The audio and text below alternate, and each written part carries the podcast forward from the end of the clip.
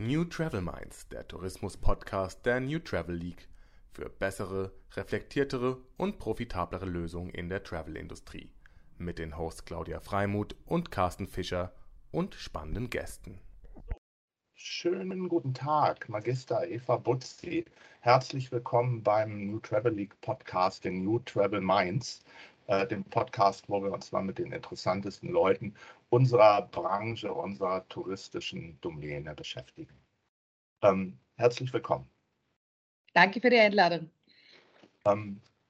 Eva, du bist ja, ich muss dich ein bisschen vorstellen, weil wir haben das erste Mal einen kleinen Schritt über die Grenze gemacht. Das heißt, wir sind ja heute sozusagen dann mit dir in Österreich unterwegs.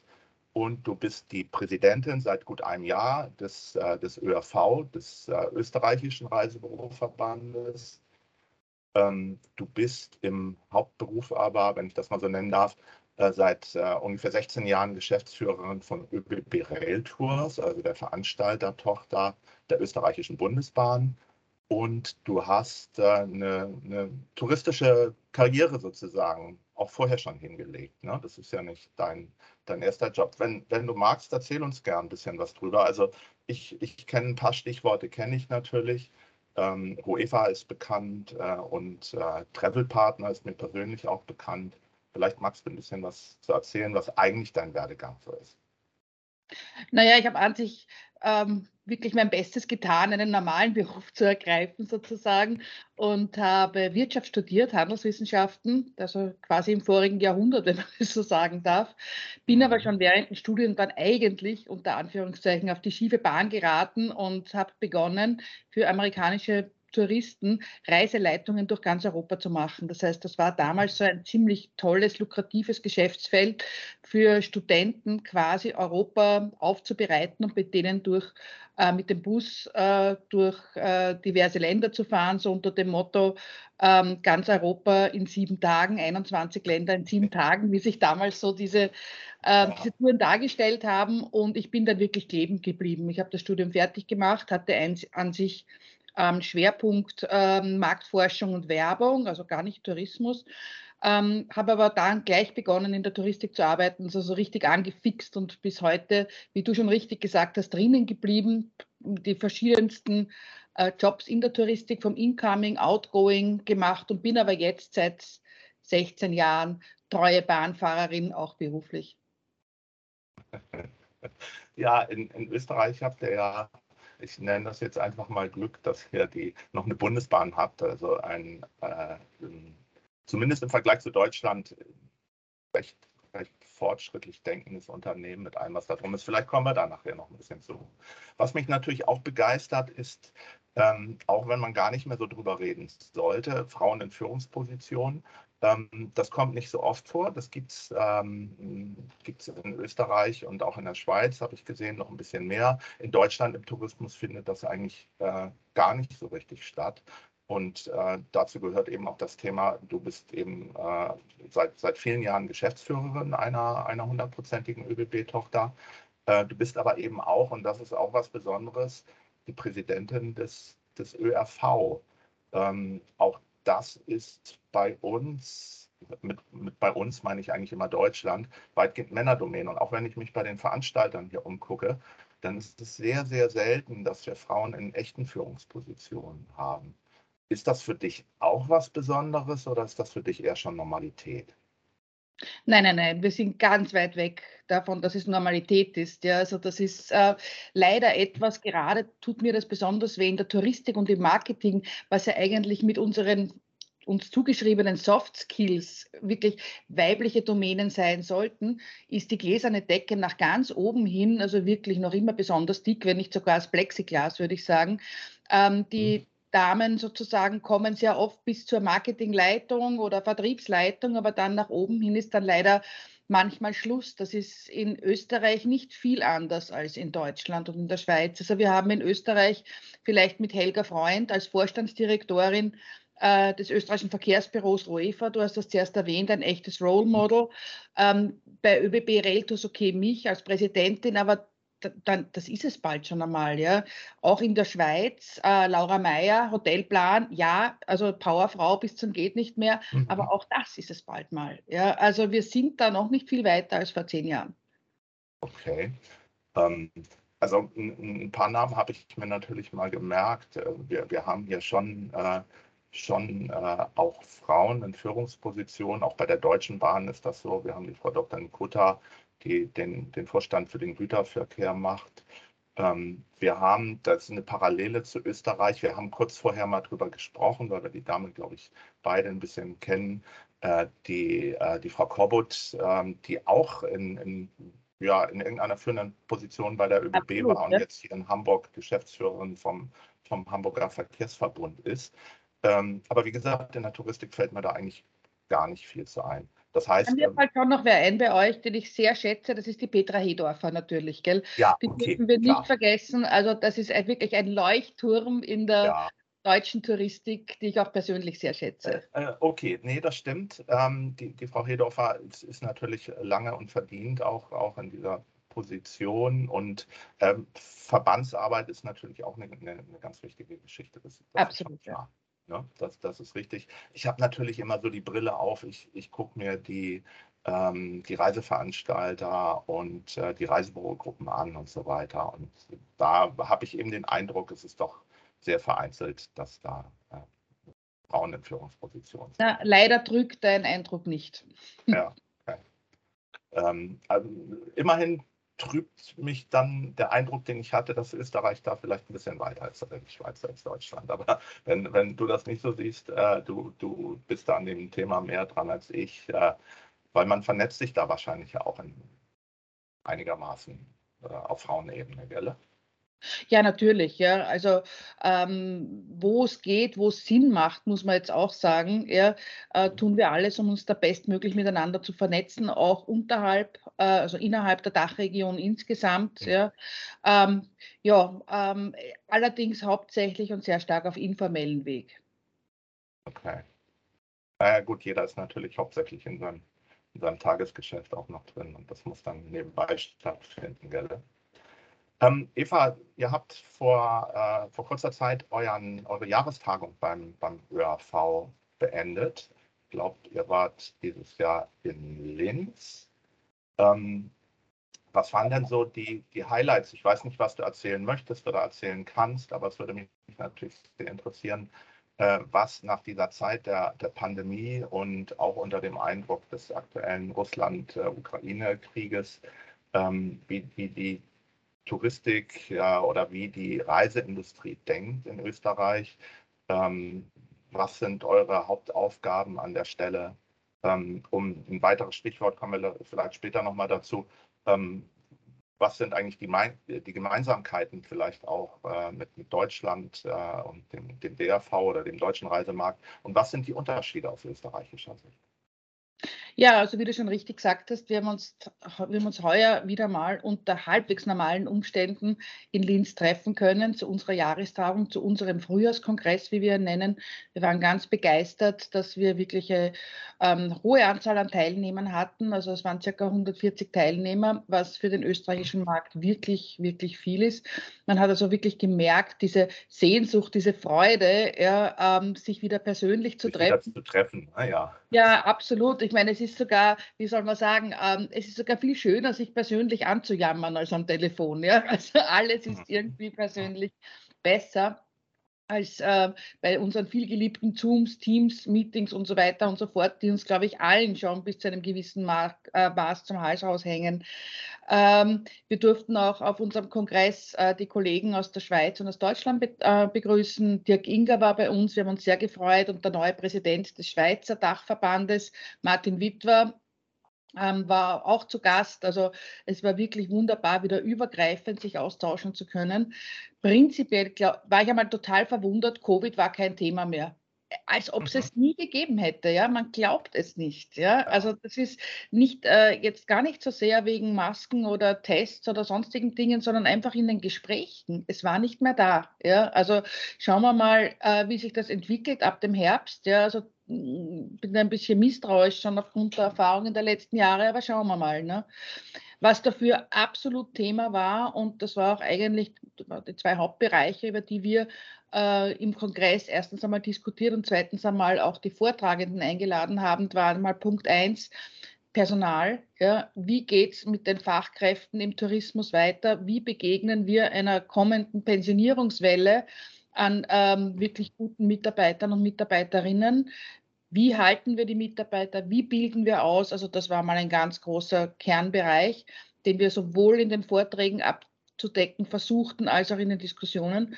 Und das Zweite, was uns noch viel, viel stärker betreffen wird, ist das Themenbereich Umweltschutz, Nachhaltigkeit, weil wir meiner Ansicht nach eine Branche sind, die das ganz besonders stark treffen wird in Zukunft.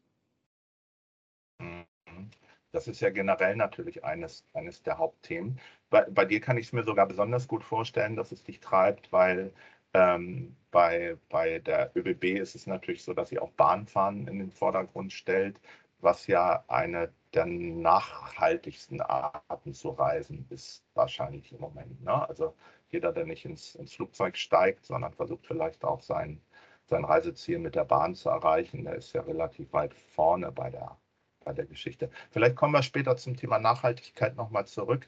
Was mich dann doch beim Kongress noch interessiert, du hast gesagt, ihr habt nicht mehr über Covid gesprochen, aber ihr habt wahrscheinlich ja die Zahlenlage irgendwie mal betrachtet.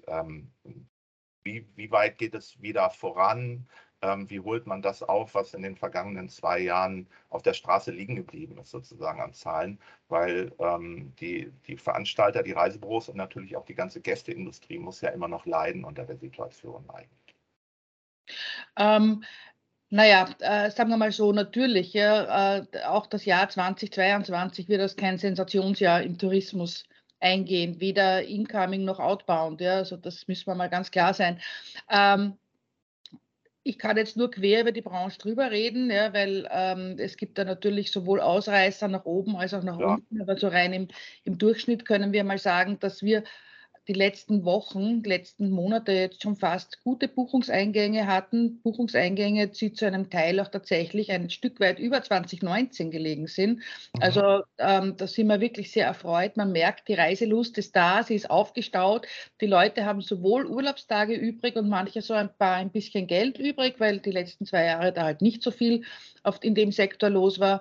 Und das freut uns natürlich. Ich meine, Tatsache ist, das erste Quartal werden wir nicht mehr aufholen. Und Tatsache ist auch, wie ich zuerst angesprochen habe, niemand weiß, was ab Oktober passieren wird. Ja? Welche griechischen Buchstaben da noch ums Eck kommen. Ja? Wir wissen es nicht. Wir gehen davon aus, im Moment, wenn wir sagen, wir sehen mittelmäßig positiv sozusagen in die Zukunft, dass wir heuer im österreichischen Tourismus quer drüber circa 70% des Jahres 2019 erreichen werden. Im Incoming, im Städtetourismus schaut es ein bisschen anders aus, nämlich nicht so gut. Das schaut daher aus, weil es das Angebot nicht gibt oder weil es einfach die Nachfrage vor allen Dingen aus dem Ausland noch nicht wieder gibt, oder? Na, das Angebot gäbe es schon. Es gibt wahrscheinlich sogar zu viel Angebot im Moment. Aber natürlich im Städtetourismus fehlt der Kongresstourismus. Da hat man einen Vorlauf von 1 bis 2 Jahren, damit man überhaupt einen Kongress holen kann. Und natürlich Übersee fehlt komplett. Die Amerikaner beginnen zwar jetzt wieder ein bisschen sich zu melden, unter Anführungszeichen, aber der asiatische Markt fehlt halt komplett. Und das ist etwas, was Metropolen wie Wien, wie Berlin, wie Paris, London natürlich extrem hart trifft. Und gleichermaßen betreffen wahrscheinlich, ne? Richtig. Ganz genau, ja. Du hast ja, da habe ich dich eben fast unterbrochen, das Thema nachhaltiger Tourismus, Klimaneutralität und so weiter schon angesprochen. Ich habe ja auch gesagt, dass du das richtige Produkt dafür eigentlich vertrittst. Die Frage ist, wenn du jetzt sagst, der Markt zieht wieder an, auch wenn wir noch nicht ganz die Zahlen wieder haben, merkt man das denn auch im Nachfrageverhalten aus deiner Sicht? Das heißt, gibt es überhaupt, wenn die Leute jetzt wieder reisen wollen, irgendeine Betrachtung von Nachhaltigkeit, was da gewünscht ist? Also im Kleinen sieht man das ja immer und es steigt wahrscheinlich auch, aber interessant wäre für mich, wie man so das große Ganze da sieht. Ja, das ist noch ein bisschen zu früh jetzt. Ja, also da vermischt sich jetzt einiges Post-Covid mit Prä-Nachhaltigkeitsreisen, sagen wir es einmal so. Prinzipiell ist es so, dass die Nachfrage nach Bahnreisen wesentlich höher ist als noch vor Covid. Ja, also nämlich die touristische Nachfrage. Das merken wir mit unseren Nachtzügen. Du weißt, dass wir die ÖBB jetzt seit 2016, 2017 das größte europäische Nachtzugnetz betreibt, wo wir natürlich als touristischer Partner sehr tief involviert sind in die Produktgestaltung und in den Vertrieb. Also da merkt man, da gibt es teilweise Züge, da kriegst du keinen Platzerl mehr. Ja? Das hat es früher nicht gegeben. Ja? Also allein das merkt man. Wir dürfen halt nicht vergessen, dass im Schnitt quer drüber von einer durchschnittlichen Urlaubsreise der ökologische Fußabdruck, hauptsächlich die CO2-Emissionen, 80% die Anreise betrifft. Ja? Also insofern gibt es da schon einen Zusammenhang. Es ist aber natürlich so, dass es nicht absolut illusorisch ist, da kann ich jetzt die Geschäftsführerin von ÖBB Rail Tours sein oder auch nicht.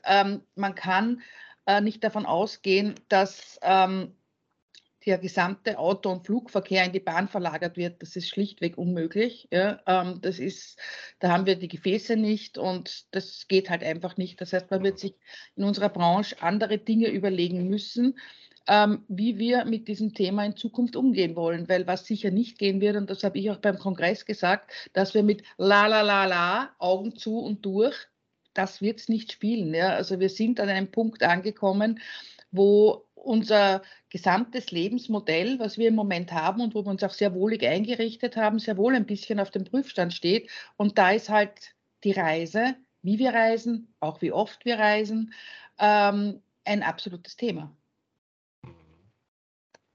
Das stimmt, das wird natürlich bleiben und im Moment, wenn so viel Nachholbedarf ist von den Reisenden, dann bleibt das vielleicht tatsächlich auch erstmal auf der Strecke. Das heißt, wir brauchen noch eine ganze Zeit, wo wir ernsthaft drüber nachdenken müssen, wie bringt man das eigentlich in Gang. Ja. Naja, also zu lang werden wir nicht mehr nachdenken dürfen. Ja? Das muss uns natürlich auch klar sein. Es geht jetzt auch gar nicht darum, das ist genauso wie mit der Ernährung, dass wir uns in Sack und Asche auf die Bäume zurückschwingen, ja, und dann nur noch Früchte essen. Darum geht es, glaube ich, gar nicht. Ja. Es geht darum, dass man wirklich mehr beginnt, in jedem Lebensbereich zu hinterfragen, ist das jetzt sinnvoll, was ich tue? Und gibt es eine Alternative? Ja. Das wäre zum Beispiel sowas, wo es möglich ist, besser einmal 2 Wochen Urlaub zu machen, als zweimal eine Woche Urlaub zu machen. Das wäre so eine Geschichte oder auch Fliegen natürlich. Auch etwas, was mir persönlich sehr am Herzen liegt, und da kommt halt schon wieder die Bahnfahrerin durch, es haben sich die Motivationen zur Reise geändert. Ja? Ich gehe mal davon aus, wir ungefähr entstammen derselben Generation aus dem letzten Jahrhundert, lieber Carsten. Wie wir damals auf Urlaub gefahren sind, haben wir das so gemacht. Wir haben gesagt, okay, ich möchte nach Paris, ja, dann und dann. Das heißt, festgestanden. Und dann habe ich mir überlegt, wie komme ich denn dahin? Ja, fliege ich oder fahre ich mit der Bahn, mit dem Auto, je nachdem, was halt gerade gepasst hat. Aber im Moment, was oft passiert, man sitzt zusammen am Montag und sagt, wohin geht denn am Freitag der billigste Flug? Ja. Und dann ist der Flug nach Castrop-Rauxel, wo ich noch nie in meinem Leben hin wollte, ja. Aber weil er 9,90 Euro kostet, haue ich mich mit meiner Gang in diesen Flug und verbringe einen Tag oder zwei in Castrop-Rauxel. Und nichts gegen Castrop-Rauxel, ja, aber das sind die Dinge, die müssen wir hinterfragen. Ja, weil das hat eigentlich auch mit dem, muss man jetzt ehrlich sagen, mit dem ursprünglichen Urlaubsgedanken nicht mehr viel zu tun. Ja. Da hast du recht und ich muss ehrlich sagen, ich ertappe mich dann natürlich auch selber manchmal bei, ne? Also diese Schnäppchenmentalität zu gucken, da kann man jetzt irgendwo gerade besonders günstig hin, da greife ich doch mal zu, kann es natürlich nicht sein. Auf der anderen Sache, die Historie kann ich übrigens auch gut sagen, genauso war es. Wir sind damals so gereist, zu Zeiten von Interrail-Tickets oder auch sonstigen Sachen, wo man einfach hin wollte. Da hat man es wirklich so betrachtet, wie du es gesagt hast. Und ich erinnere mich auch gerne an die Zeit zurück. Ich erinnere mich, ich brauche mich gar nicht zurückerinnern, ich bin ja auch überzeugter Bahnfahrer. Ich habe jetzt leider pandemiebedingt meine deutsche Bahncard First, musste ich mal pausieren lassen, weil ich einfach in Zeiten von Teams und Zoom-Calls und nicht mehr stattfindenden Events eigentlich deutlich weniger gereist bin. Aber was ich mich gut daran erinnere, sind tatsächlich auch viele Nachtzugfahrten. Und die waren auch vor der großen Änderung schon viel mit der ÖBB, weil Hamburg-Wien war so eine Strecke, die zumindest seinerzeit auch unheimlich günstig war. Ich glaube, auch das hat irgendwie 99 € gekostet, tatsächlich auch im Schlafwagen schon. Das kriegt man nicht mehr, da kriege ich jetzt, die Sparschiene von euch ist noch ein bisschen billiger. Aber auch bei der Deutschen Bahn kriege ich dafür allerhöchstens einen Sitzwagen, wenn ich irgendwo nachts mal hinfahren möchte. Wenn ich mir dann allerdings überlege, dass ich mit einer Fluggesellschaft, und das sind nicht nur die Billigflieger, sondern es sind auch die etablierten inzwischen, manche Strecken nach Spanien, Portugal oder auch nach Wien für 49, 59 € kriege, dann ist dann natürlich irgendwie ein Missverhältnis drin. Das müssen wir wahrscheinlich ändern. Vor allen Dingen müssen aber auch die Kapazitäten noch angepasst werden. Ich kann verstehen, dass die ÖBB nicht den ganzen europäischen Nachtzugmarkt reißen kann. Aber zumindest, wenn ich es richtig gelesen habe, investiert die ÖBB ja weiter auch in neues Rollmaterial und wahrscheinlich gleichzeitig in neue Strecken und Angebote auch. Absolut, natürlich in Kooperation mit unseren europäischen Partnern, wo die DB sicherlich einer der besten ist.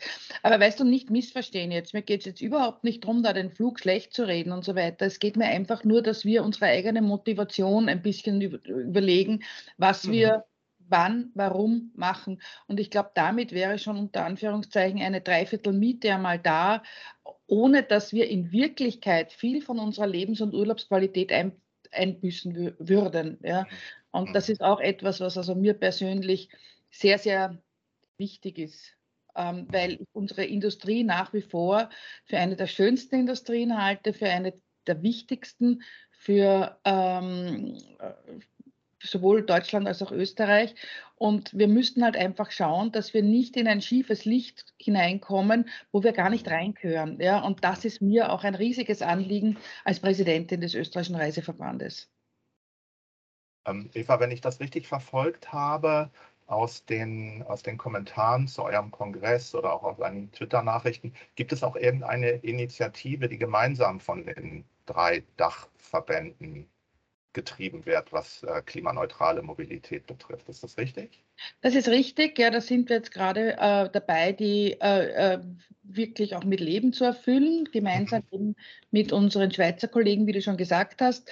Und eben einer der Proponenten dieser Futuris-Initiative war eben der Professor Harald Seismann, der auch bei uns jetzt am Kongress gesprochen hat und wirklich sehr beeindruckend auch berichtet hat von seinen Forschungen bezüglich Nachhaltigkeit und wie wir damit in unserer Industrie umgehen müssen. Also Professor Seismann ist ehemaliger TUI-Mitarbeiter, Produktmanager bei TUI gewesen, also der weiß wirklich, wovon er redet und beschäftigt sich also jetzt schon die letzten 10, 11 Jahre ausschließlich mit diesem Thema. Okay, interessant. Gibt es dazu irgendwelche Kommentare oder Aufzeichnungen oder sowas, die man nochmal nachlesen kann?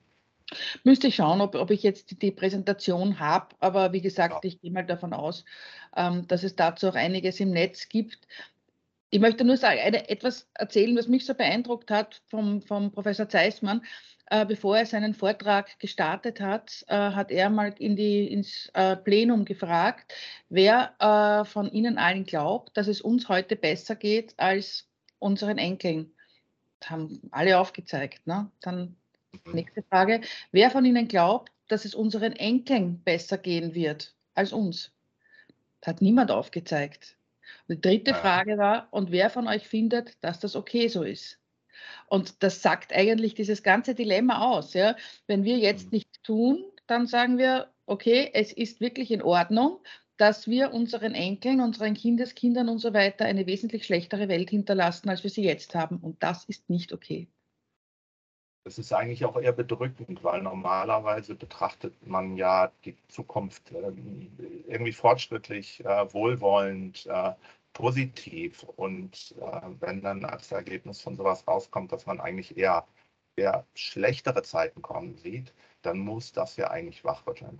Absolut, und zwar wir unter Umständen im Moment noch in einer Situation wären, wo wir es ändern könnten, zumindest versuchen. Ja, ja, aber wie gesagt, es liegt an uns. Ja, dann lass mich vielleicht nochmal sagen, wir haben ja viele Dinge schon erwähnt, aber was siehst du persönlich und auch in deinen Positionen als die größten Herausforderungen, die wir eigentlich vor uns haben? Also wir haben schon natürlich Nachhaltigkeit, Klimaneutralität, geändertes Reiseverhalten, auch den Fachkräftemangel haben wir schon benannt. Das sind mit Sicherheit schon die größten Themen. Muss man da noch was ergänzen oder noch mal was untermauern von diesen Punkten? Naja, das sind wir jetzt wieder eher vielleicht bei Brancheninternas. Ja. Es wird nach wie vor einfach wahnsinnig wichtig sein, dass wir den Wert des Reisebüros auch weiter positionieren. Ja. Das heißt, die Beratung ist etwas wert, die Beratung darf etwas kosten. Covid hat uns ja jetzt gezeigt, dass wir eigentlich uns damit als Reiseveranstalter, Pauschalreiseveranstalter und auch Reisebüros in eine echt gute Lage gebracht haben, weil die Kunden, die mit uns verreist sind, die wir beraten haben, tendenziell wesentlich besser dran waren als diejenigen, die sich alles selber zusammengestückelt haben, sowohl was Storno, sowohl was Beratung, Umbuchung und so weiter betrifft. Also das ist etwas, auf dieser Schiene müssen wir jetzt, um bei diesem schönen Bild zu bleiben, auf der Schiene müssen wir jetzt weiterfahren und nicht müde werden zu postulieren, dass wir für den Reisenden, für den Kunden und in einen echten Wert darstellen. Stimmt. Also wir haben ja auch die Initiative für die Pauschalreise selbst. Bei der Stärkung des Reisebürovertriebs ziehen zumindest in Deutschland nicht alle an einem Strang. Das Thema Direktvertrieb oder Portalvertrieb und größere Rabatte hier und da. Auch ein gemeinsames Thema, okay, das wir im gesamten Dachraum haben. Ja. Okay, gut. Dann haben wir wenigstens gemeinsame Herausforderungen, an denen wir arbeiten können. Lassen wir das mal so stehen. Fast schon von mir die letzte Frage nochmal zu ÖBB Rail Tours. Kann ich das ab Deutschland buchen? Weil ich habe natürlich mal geguckt in den letzten Tagen und ich konnte einfach Reisen von Hamburg mit einem Nachtzug irgendwo hin buchen, nach Kroatien oder sowas. Ihr tretet aber nicht offiziell auf dem Markt hier auf, oder? Nein, treten wir nicht. Man kann zwar unsere Pauschalprodukte ab Deutschland buchen, das aber auch erst seit 1,5 Jahren circa, wobei wir jetzt also wirklich gut und damit beschäftigt waren, den österreichischen Markt zu bearbeiten. Im deutschen Markt ist ja auch die am Europa sehr erfolgreich tätig. Ja. Das bedeutet, also jetzt schauen wir mal, dass wir da unsere Hausübungen machen, bevor wir uns da zum großen Bruder wagen. Okay, alles klar. Wobei die am Europa ist ja inzwischen privatisiert, wenn ich diesen Begriff mal sozusagen benutzen darf. Ne? Richtig, ja, ist aber trotzdem noch im Herzen ein Bahnreiseveranstalter. Ne? Also würde ich mal so meinen. Ja. Alles klar, das ist wichtig, man versteht es. Also, und da haben wir natürlich auch eine Geschäftsführerin mit, das haben wir vergessen, ne? Die Stefanie Schau zu Wisch. Ne? Schau, stimmt. Also bei zumindest Bahnen und Ex-Bahnen schaut es ja nicht so schlecht aus. Nee, gut, das stimmt, da haben wir schon ein paar Beispiele zusammengebracht heute. Ne? Ja. Sehr spannend, Eva. Du, ich glaube, wir sind so ein bisschen am Ende der Session angekommen. Das heißt, es bleibt für mich eigentlich nur noch mal Danke zu sagen für deine Beteiligung und deine Eindrücke, für die Berichte vom Kongress und vor allen Dingen für deine Sichtweise. Und ich habe das Gefühl, wir gehen alle gedanklich so ein bisschen in eine Richtung und ich hoffe, die Branche und auch die Kunden machen das dann schon sehr bald mit. Ich hoffe auch. Also wir werden unser Bestes von unserer Seite aus tun, damit wir nach wie vor, wie ich zuerst schon gesagt habe, eine der schönsten Industrien, eine der schönsten Branchen auf der Welt so lebendig halten, wie sie im Moment ist. Vielen Dank. Hat Spaß gemacht. Ich wünsche dir eine gute Zeit und ich hoffe, wir hören und sehen uns irgendwo bald mal wieder. Das hoffe ich auch. Alles Liebe.